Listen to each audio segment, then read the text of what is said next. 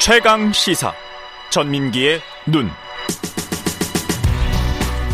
네, 최근의 최강 시사 전민기의 눈 시간입니다. 빅데이터로 살펴보는 이슈, 한국인사이트 연구소 전민기 팀장 나오셨습니다. 안녕하십니까? 네, 반갑습니다. 전민기입니다. 사적 채용, 아빠 찬스, 빅데이터로 한번 살펴보겠습니다. 네. 예. 일단은 권성동 예, 그 원내대표가 당대표 직무대행 했는데 지금 뭐 논란이 가라앉지는 않고 있는 것 같아요. 예, 여론은 참 안 좋았습니다. 맞습니다. 그래서 일단은 페이스북에 어제 사과를 했습니다. 20일이죠. 예, 예. 그 이 사적 채용 논란에 대해서 표현이 논란이 커진 거는 본인의 불찰이라면서 설명이 좀 부족했다라고 이야기를 했는데. 일단 그 별정직 채용과 관련한 입장은 또 굽히지 않는 모습이었어요. 예. 그러니까 선출직 공직자 비서실 별정직 채용은 일반 공무원 채용과는 좀 본질이 완전히 다르다. 기존 입장 굽히지 않았고 선출된 공직자와 함께 운명을 같이 하고 임기가 보장되지 않는다는 거죠. 그래서 대통령실뿐만 아니라 전국의 지방자치단체장, 국회의원실 별정직 모두 그 해당되는 일이라고 하면서 뭐 일단 사과는 했지만 그 논란은 좀 사그러들지 않는 그런 모습이네요. 그때 반응은 어떻습니까? 일단 사적 채용과 관련해서는 언급량이 한 25,000건 정도 일주일 사이에 나왔어요. 예. 그 연관을 보면 이제 상식이라는 단어도 보이고요. 상식. 그러니까 그 채용은 그동안 그렇게 돼 왔다라는 부분은 이제 국민들이 좀 인정은 하시는 것 같은데 거기 이제 구급 공무원에 대한 어떤 그 발언이라든지 예. 그 외에 좀 발언들이 좀 상식에서 벗어난다라는 그런 반응들이 좀 많이 있죠. 그리고 뭐 최저임금 발언도 그랬고요. 그 감성어가 일단은 한 80% 정도가 부정인데요. 예.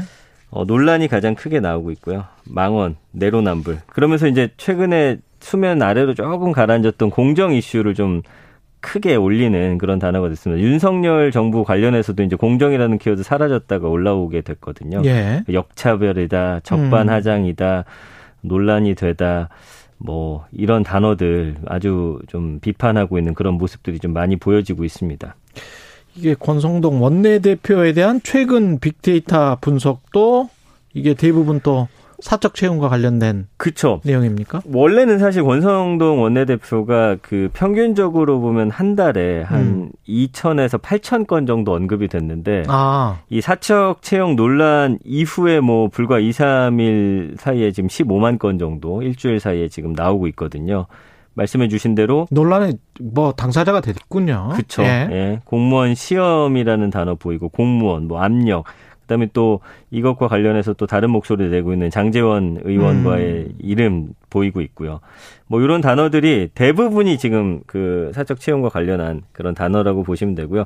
감성어가 27.3 대 62.8인데 아까보다 사적 채용보다 왜 좀 낮지라고 생각하실 수 있는데 보니까 예. 추천하다랑 합격이 사실은 이 문맥상으로 볼 때 이 안에서는 지금 부정적으로 봐야 되는데 여기서는 그렇습니다. 우리 빅데이터의 그 툴상 긍정으로 잡혔기 때문이에요. 아 그렇습니까? 추천하다나 합격은 긍정으로 잡힙니까? 그렇죠. 그러네. 예, 그런데 이제 이거를 합쳐 보니까 제가 역시나 한 80% 이상의 부정 비율이 나오고 있고요. 추천이나 합격을 부정으로 본다면 그렇습니다. 예. 예, 그래서 뭐.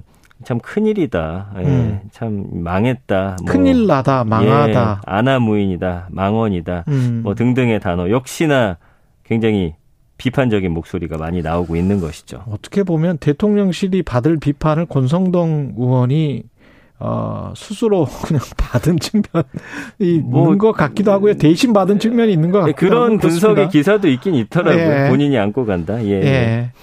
그 관련해서 공무원 시험이 그 화제가 될 수밖에 없고 네. 그래서 많은 패러디도 지금 나오고 있고 그렇습니다. 예, 2030 세대는 사실은 이런 이슈가 있으면 약간 뭔가 좀 비꼬는 투로 패러디를 많이 하거든요. 예. 그래서 지금 뭐 일단 최저임금 수준의 9급 가지고 뭘 그러냐는 식의 처음에 해명을 내놓은 것 두고서 이제 공시생, 공무원 시험 준비생하고 취업 준비생들 사이에서 굉장한 비판이 있고요. 공시생 커뮤니티에는 그 유명 공무원 학원이 있습니다. 그 에듀윌 광고 이미지에 네. 권 원내대표 사진 합성해서 패러디물 공유하고 있습니다. 그래서 이 노래가 굉장히 유명해요. 공무원 시험 합격은 뭐 띵띵띵 하는데 여기에 공무원 시험 합격은 권성동 뭐 이렇게 지금 바꿔서 네. 강원랜드 시험 합격도 권성동 네. 이런 문구 적혀 있고요.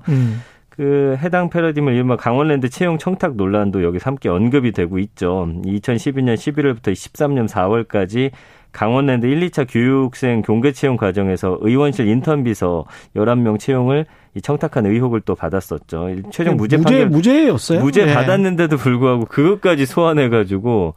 예, 권 원내대표 입장에서는 예. 굉장히 좀 아프네요. 과거 일까지 무죄 받은 것까지 이렇게 소환이 돼서. 예예. 예. 예.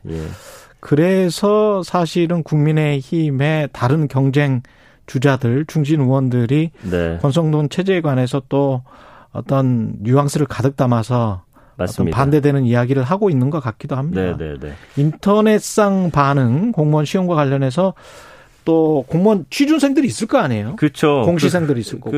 고작 구급이라고 하는데 그 구급 때문에 수년간 준비한 사람도 있다. 공정과 그럼요. 상식은 어디 갔냐. 정말 힘 빠진다. 공무원 되려면 돈과 빽이 필수냐. 뭐 분노 어린 반응 나오고 있고요.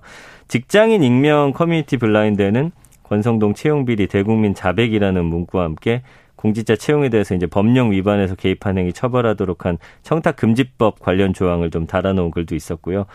윤석열 정권에 대해 좀 우려는 많았는데 이 정도일 거란 상상 못했다. 어이가 없고 참담하다 이런 반응들. 최저임금 받고 살아야 하는 다수 국민을 도대체 인격체로 여기고 있냐라는 비판 나오고 있죠. 그러면서 사실은 미국과 많이 비교가 되더라고요. 예. 과연 이런 별정직 인사 관행, 특히나 이제 도널드 트럼프 전 대통령 그 시절에 그 이반카 트럼프하고 사위 제러드 쿠슈너 부부가 이제 백악관의 보좌관 맡았잖아요. 그러니까 미국에도 친족 채용 금지법이 있는데 좀 백악관은 좀 자율성을 인정하는 분위기다. 그러면서 사실은 초반에 이 국민의힘 그때 쿠시너가 예. 될 때도 언론도 그렇고 당시에 민주당도 난리가 나서 그랬었죠. 법무부에 다시 의뢰를 해보고 네. 그렇지만 그때도 굉장히 무리했던 거예요. 이게. 맞아요. 예. 그래서 이제 그 이후에 초반에는 이제 이재명 의원도 또 걸고 넘어졌었어요. 그러면서 경기지사 당시에 이런 채용을 했었다. 그래서 이제 거기에 대한 팩트체크는 어디나 다 지방자치단체나 다 예. 똑같다. 그러나 이게 과연 옳은 것인가에 대한 좀 목소리는 계속 나오고는 있는 것도 사실입니다. 예. 이게 이해상충이라는 측면에서도 좀 봐봐야 될 것 같아요. 아까 네. 그 뉴스 언박싱에서도 지적을 했습니다마는 다 그 사장님 아들들이란 말이죠. 그렇죠. 네, 그게 좀 이상하고 네. 그다음에 이제 그 후원한 사람도 있어요. 아들이 직접 뭐 1,000만 원 후원한 사람도 있고 네네. 아버지도 1,000만 원 후원을 했고 네. 그리고 뭐 40년 직이라고 하고 대통령과 그렇죠. 그러면 그런 사람들 위주로 해서 아무리 캠프에서 도왔다고 하더라도 그런 사람들이 뽑힌다면 이게 뭐 사적 채용이든 공적 채용이든 뭐라고 부르든 간에 이게 과연 공정한 채용인 거냐. 그렇죠. 그리고 그 이후에 이 사람들이 사장 아들들이기 때문에 네. 또는 스스로 뭐 사내 이사도 하고 그랬었던 거 아니에요. 네네. 그러니까 이제 뭐 업무 연관성이라든지 물론 이해상충이라는 측면 예, 그런 부분도 좀 고려를 해야 되지 않나라는 이야기도 있고요. 네. 그 지금 이게 이제. 뭐 그렇죠. 말씀해 주신 대로 별정직 공무원 절대 다수가 대통령실 같은 경우는 비공채형식으로 충당해온 게 사실이죠. 그렇기 때문에 이제 이 인사 관행에 대한 좀 근본적인 의문이 제기가 되는 건데 이제 정치권에서는 이 부분에 대해서 좀 비판하고 있는 거고 뭐 예를 들면 국회의원 배우나 사촌인의 친인척은 보좌진으로 채용할 수 없도록 한 법 조항이 있잖아요. 그렇죠. 근데 이제 부분적으로나마 공채 형식을 좀 도입해야 되는 거 아니냐라는 목소리도 좀 나오더라고요. 그러니까 정말 능력 있는 사람들이 가고 있는 거냐. 그렇죠. 예. 그래서 인사 관련 투명성을 좀 강화할 필요성이 제기가 되고 있고 미국의 사례가 주로 거론되는데 보니까 미국 백악관은 1995년부터 매년 연례 인사보고서를 의회에 제출하더라고요. 그래서 2009년부터는 홈페이지 통해서 일반 대중한테도 공개하고 있고요.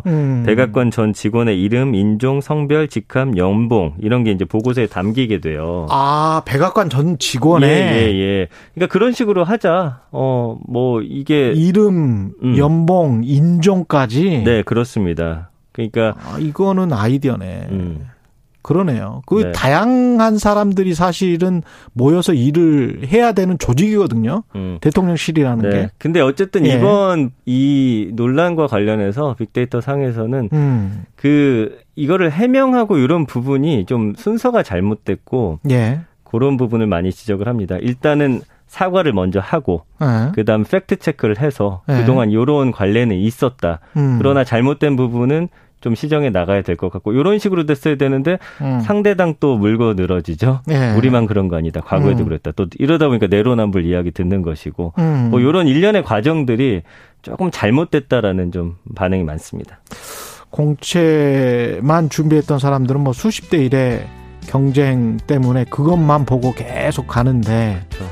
이런 길도 있구나라고 생각하면 또 상대적 박탈감이 들 수도 있을 것 같습니다.